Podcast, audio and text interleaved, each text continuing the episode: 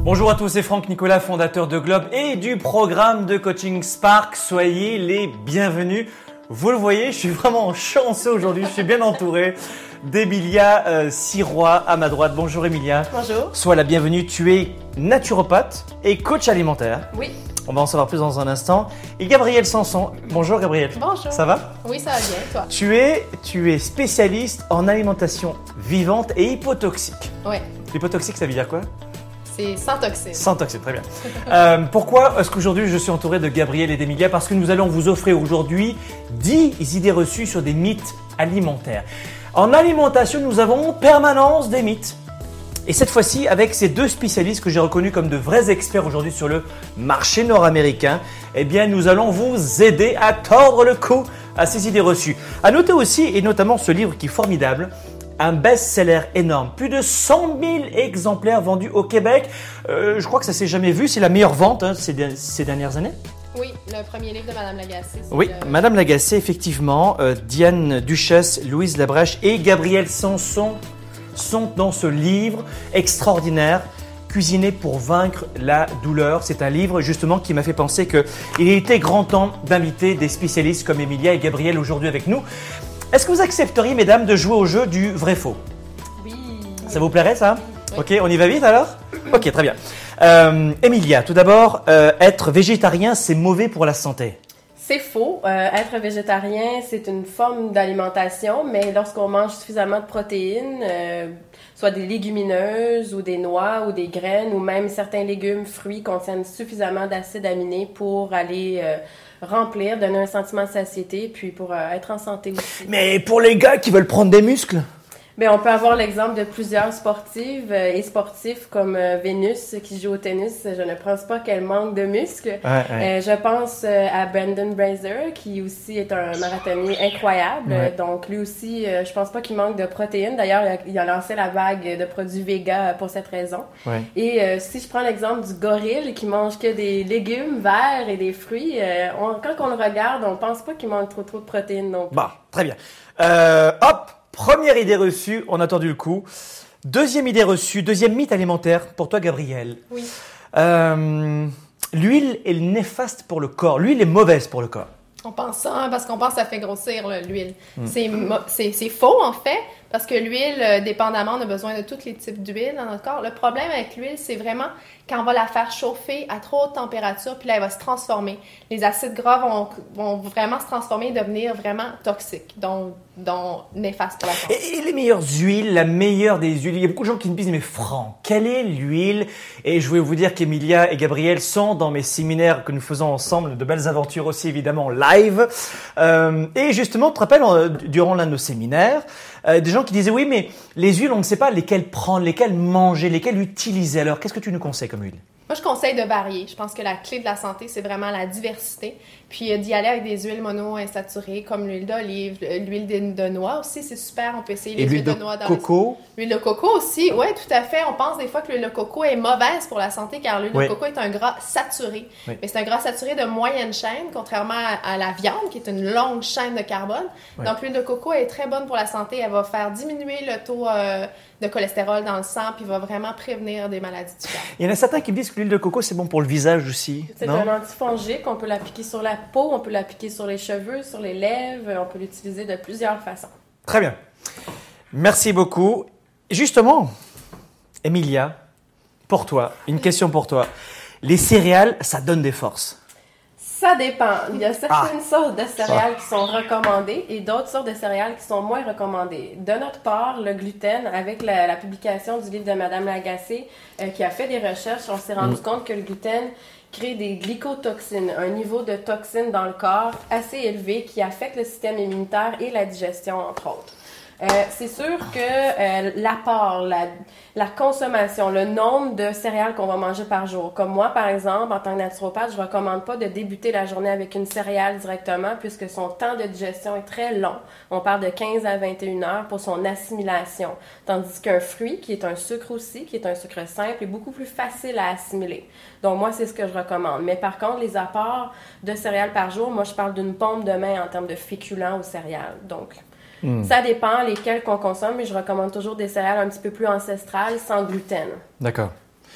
Très bien. Merci, Emilia. Ah, ça, c'est un sujet tabou. C'est un sujet tabou. Le chocolat fait-il grossir? Les femmes sont pas contentes à Saint-Valentin, elles reçoivent du chocolat, ils pensent que ça va faire grossir. Ouais. C'est un mythe, le chocolat ne fait pas grossir. En fait, est-ce que tu sais, Franck, c'est quoi qui fait grossir dans le chocolat? C'est le sucre! Le sucre, le beurre, tout ce qu'ils rajoutent dedans, là, les ganaches. Mais nous, on peut faire du chocolat sans tout ça. Du chocolat cru, du chocolat végétalien, sans produits laitiers, sans beurre. Puis c'est tout aussi bon. Puis non, le chocolat, contrairement à la croyance, fait maigrir, en fait. Il coupe la faim. Donc, on peut manger un carré de chocolat noir le soir, puis faim. Tu sais, quand on mange une tablette de chocolat noir, on la mange pas au complet. Mais une barre Mars, on la mange au complet. Mais tu sais, la tablette de chocolat noir, là, on n'a jamais envie de la manger au complet. C'est vrai. Hein? Je fais un peu l'avocat du diable parce que je suis un amateur de chocolat cru. Ah, le chocolat cru est délicieux. Je ne sais pas si vous connaissez le chocolat cru, mais allez-y. Et en tout cas, merci pour ces précisions parce que je jouais l'avocat du diable, évidemment, mais tu prêches un converti parce que je suis d'accord avec toi, évidemment. Emilia, pour éviter l'ostéoporose, il faut absolument boire du lait. Ouf, Emilia, il faut boire du lait. C'est un bon sujet. Ah, tu aimes lait. Ça, hein, oui. Plusieurs raisons pour lesquelles on recommande de diminuer les apports en lait et même éviter le lait. D'ailleurs, Mme Jacqueline Lagacé en parle beaucoup dans son livre. Le lait contient des glycotoxines. Je parle souvent des glycotoxines, mais c'est une toxine qui s'accumule dans le corps et qui crée de l'obstruction et de la congestion. En naturopathie, on dit aussi que le lait favorise la sécrétion de mucus dans le corps. Donc, on accumule aussi du mucus et ça crée beaucoup de congestion, encore une fois. On dit aussi que le lait est fait pour les veaux. Et qu'un enfant, lorsqu'il passe... Le lait est fait pour les veaux, il provient de la vache. Donc, c'est pour nourrir le veau. Ce n'est pas normal qu'une vache soit tout le temps en production de lait. Aujourd'hui, il n'est même plus obligatoire de faire sortir une vache dehors, sachant que le lait passe par les mamelles et les mamelles sont riches en lymphe. Ça veut dire que l'aliment ne bouge pas, donc on peut considérer que l'aliment est congestionné, il a zéro exercice. Tous les produits, les hormones qu'on rajoute dans le lait, tous ces produits-là qui sont toxiques aussi, plus on avance, plus on se rend compte que ça pollue, là. C'est quasiment... Donc, tu es une amatrice de lait, on le voit, hein? Moi, j'adore le lait, j'en vois régulièrement. Mais pour faire ça court, c'est parce que la question était vraiment axée sur l'ostéoporose ou les maladies inflammatoires. Je pense que c'est l'apport en calcium qui est important et c'est d'assimiler ce calcium-là. Donc, d'avoir une dose de calcium qui s'absorbe. Exemple, les légumes verts sont riches en calcium. Les amandes sont riches en calcium et c'est biodisponible pour le corps beaucoup plus rapidement qu'un produit comme le lait qu'on doit digérer. Et c'est pas certain qu'on va le digérer. Il faut boire quand on a soif. Autre idée reçue. En fait, je pense qu'il faut boire aussi quand on n'a pas soif parce que le signe de déshydratation, dans le fond, vient quand on a soif. Mais c'est aussi de ne pas tout le temps boire. Tu sais, les gens, ils se traînent une bouteille d'eau, on boit tout le temps. Je pense qu'il faut boire une demi-heure avant de manger, quand on se lève le matin, pour faire un genre de backwash, comme avec une piscine, de notre corps qui va se réveiller le matin ou avant de manger une demi-heure. On prépare la digestion, on prépare le corps. Donc, vraiment, de boire un grand verre d'eau, 2 verres d'eau le matin, puis de boire vraiment pas juste quand on a soif, mais surtout de façon régulière entre les repas. D'ailleurs, tous les matins, vous allez me dire si je me trompe, tous les matins, je vous recommande de boire un jus de citron avec 2 grands verres d'eau, de façon à réalcanaliser votre corps, évidemment. Vrai, faux? Vrai, et je recommande de le faire dans de l'eau chaude pour aller favoriser la détente aussi du corps suite à la détoxification qui s'est produite durant la nuit. Wow! Voilà. C'était le petit bonus pour vous en plus aujourd'hui. Emilia, merci Gabriel. Emilia, le café, ça réveille. Tu sais que les leaders et les entrepreneurs qui nous écoutent en ce moment, certains sont abonnés au café. Alors...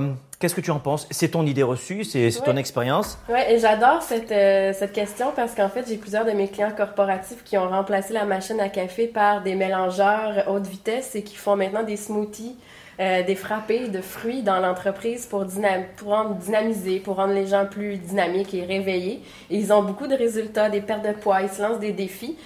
Parce que le café, c'est acide. Ouais. Sur la Terre, on a deux modes de vie. On a un mode de vie alcalin qui génère la vie, puis on a un mode de vie acide qui décompose. Le café est 10 000 à 100 000 fois plus acide que le pH du corps humain. L'énergie qu'on se procure lorsqu'on boit un café est une énergie nerveuse. Donc, on est nerveux et plusieurs personnes, ça stimule l'élimination lorsqu'on boit du café. Et on se rend compte que c'est parce que c'est un poison et que le corps essaie de l'éliminer le plus rapidement possible. On parle de boire 4 verres d'eau pour aller réhydrater le corps versus un café. Imaginez ceux qui en boivent plusieurs, là. Et en plus, ça fatigue les glandes surrénales considérablement. Les glandes surrénales sont épuisées parce que finalement, on n'a pas vraiment conscience de notre énergie vitale. Bien on sûr. Est toujours sur une énergie nerveuse. Absolument. Merci beaucoup, Emilia, pour cette idée reçue. Tu sais que tu es en train d'en choquer plus d'un, hein? Tu le sais. Désolée. Hein? Ouais, mais les yeux bleus d'Emilia vont régler le problème. Ça, je peux vous le dire. Gabriel, oui. Les boissons zéro calories sont excellentes pour la santé. Oui, on pense que c'est mieux que la boisson, l'original. Ouais. Ouais. En fait, c'est un gros faux. Les boissons à zéro calorie contiennent des édulcorants comme de l'aspartame et d'autres trucs comme ça qui sont prouvés maintenant comme étant hyper toxiques et même provoquant des cancers. Vous pouvez faire des recherches là-dessus, mais il y a des gens qui ont des symptômes, par exemple, de sclérose en plaques, des choses comme ça, qui vont se rendre compte que souvent, ça vient du fait qu'ils consomment beaucoup de ces boissons-là. Des symptômes de maladies. Il n'y a aucune étude qui le démontre, ça, ou est-ce qu'il y a des études vraiment qui le démontrent aujourd'hui? Ça commence, là. J'ai lu des articles là-dessus, de plus en plus, des gens qui avaient comme fait les expériences, puis tout ça. J'ai lu des articles là-dessus, mais depuis longtemps, on le sait que l'aspartame, c'est toxique. Puis c'est vraiment pas un bon choix. Bon. Je pense que tant qu'à prendre quelque chose, on va pas prendre quelque chose qui est une imitation de, c'est du faux sucre versus du sucre. C'est pas bien de consommer des boissons gazeuses, mais si vous en consommez, c'est quasiment pire le zéro calorie. Avant-dernière, il est reçu mythe. Ah tiens, elle est intéressante cette question, je l'ai réservée pour toi, c'est la viande est la meilleure source de protéines. Bon, il faut faire attention par rapport à ça. Puis ça, c'est des données qui sont sorties même à l'Institut de cardiologie de Montréal récemment. On recommande à tout le monde de manger à peu près l'équivalent de 80 grammes de viande par semaine. C'est l'équivalent d'environ 3 paquets de cartes. Si on regarde, en général, les gens en consomment beaucoup plus. Le temps d'assimilation et de digestion de la viande, on parle de 21 à 24 heures si votre système éliminatoire fonctionne très bien. Donc, on parle ici de putréfaction. Puis là, je suis désolée pour ceux qui sont en train de manger, mais la viande, lorsque vous la laissez sur le comptoir à 30 degrés l'été, je veux même pas vous laisser me dire ce que ça a l'air après. Mais ça reste que le corps est à 36-37 degrés et lorsqu'on mange trop de viande et qu'on se laisse pas le temps de la digérer ou qu'on la combine pas nécessairement avec des fruits et des légumes crus, c'est très long à digérer. Donc non, je ne pense pas que la viande est la meilleure protéine. Je pense qu'il faut varier nos protéines. Aller chercher des protéines dans les légumes, dans les fruits, dans les pousses, les germinations, les noix, les graines, les poissons. Et aller chercher différentes sortes, vraiment, pour varier. Donc je pense pas que c'est la meilleure, je pense pas que c'est la pire. Je pense simplement qu'il faut varier. Il faut varier les protéines. Voilà. Tu es dans la mesure, dans la modération. Ouais. Emilia, on aime ça. Dernière question, justement, tiens, pour toi. Tu me permets? Oui, vas-y. Les barres protéinées sont idéales pour remplacer les repas. Tu sais que, en général, celles et ceux qui nous écoutent en ce moment, souvent, mangent au restaurant le midi, alors qu'on conseille mieux d'amener son lunch. Déjà, l'économie sur le plan financier, c'est mieux pour vous. Et puis ensuite, évidemment, vous pourrez choisir vos aliments de bonne qualité pour vous ressourcer toute la journée. Ça, c'est la première des choses. Mais autre élément, souvent, on saute des repas et on se dit, tiens, je prends une barre de céréales. Je ne suis pas contre les bars, mais par contre, je pense que les bars sont souvent condensés et secs. Donc, on va manquer d'eau probablement pour le digérer et souvent, on y ajoute beaucoup de cacao ou d'aliments énergisants et le dosage est très élevé. Donc, après, on a un gros...